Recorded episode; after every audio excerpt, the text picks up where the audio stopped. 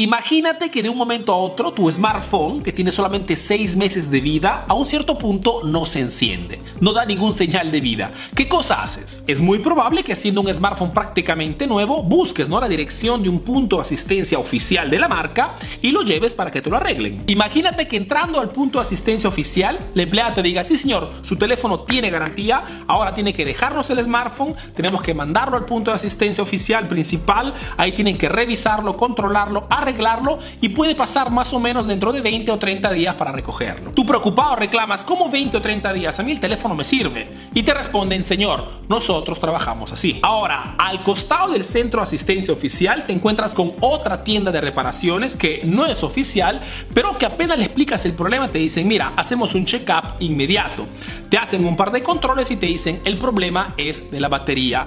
Muy probablemente ha tenido un cortocircuito, esto no da energía al sistema y por ende si nos dejas el smartphone por un par de horas, te hacemos la sustitución de la batería y puedes retirarlo sin ningún problema. El costo del trabajo es de 30 dólares y tienes garantía por un año. La pregunta es, ¿qué harías ¿Qué solución escogerías? ¿Esperarías 30 días con la asistencia gratuita oficial o escogerías la solución rápida de 2 horas pagando 30 dólares? Las estadísticas nos dicen que la mayor parte de personas eligen la solución rápida aún siendo más costosa. ¿Por qué? Porque cuando una persona tiene un problema, una exigencia, una necesidad que resolver, el enfoque de esa persona no está principalmente en el gasto económico, sino que está en la solución, en el beneficio, está en resolver ese problema lo más antes posible. Chicos, para un cliente, tener un problema equivale a sentir dolor, insatisfacción, sufrimiento. Y cuando hay dolor o sufrimiento, el gasto económico tiene un peso más ligero. Exactamente como el precio de esta botella de agua. Podrías pagarla un dólar en el centro comercial o pagarla 10 dólares sin reclamar si te encuentras en el desierto. La comprensión de este punto es lo que diferencia un negocio, un proyecto, una empresa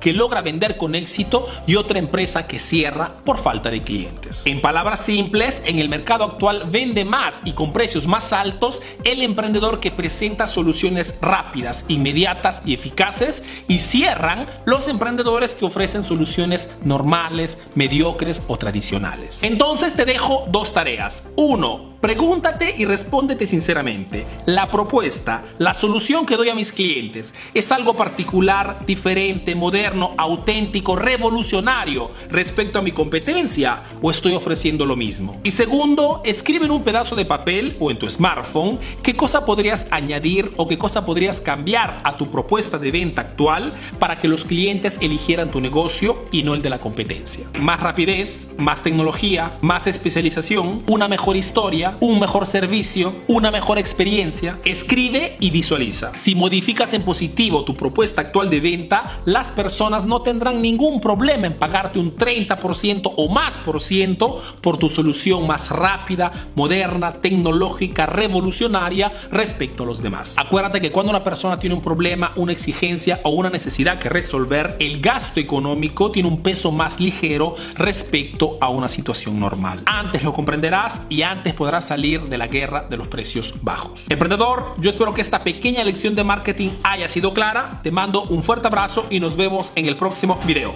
Chao.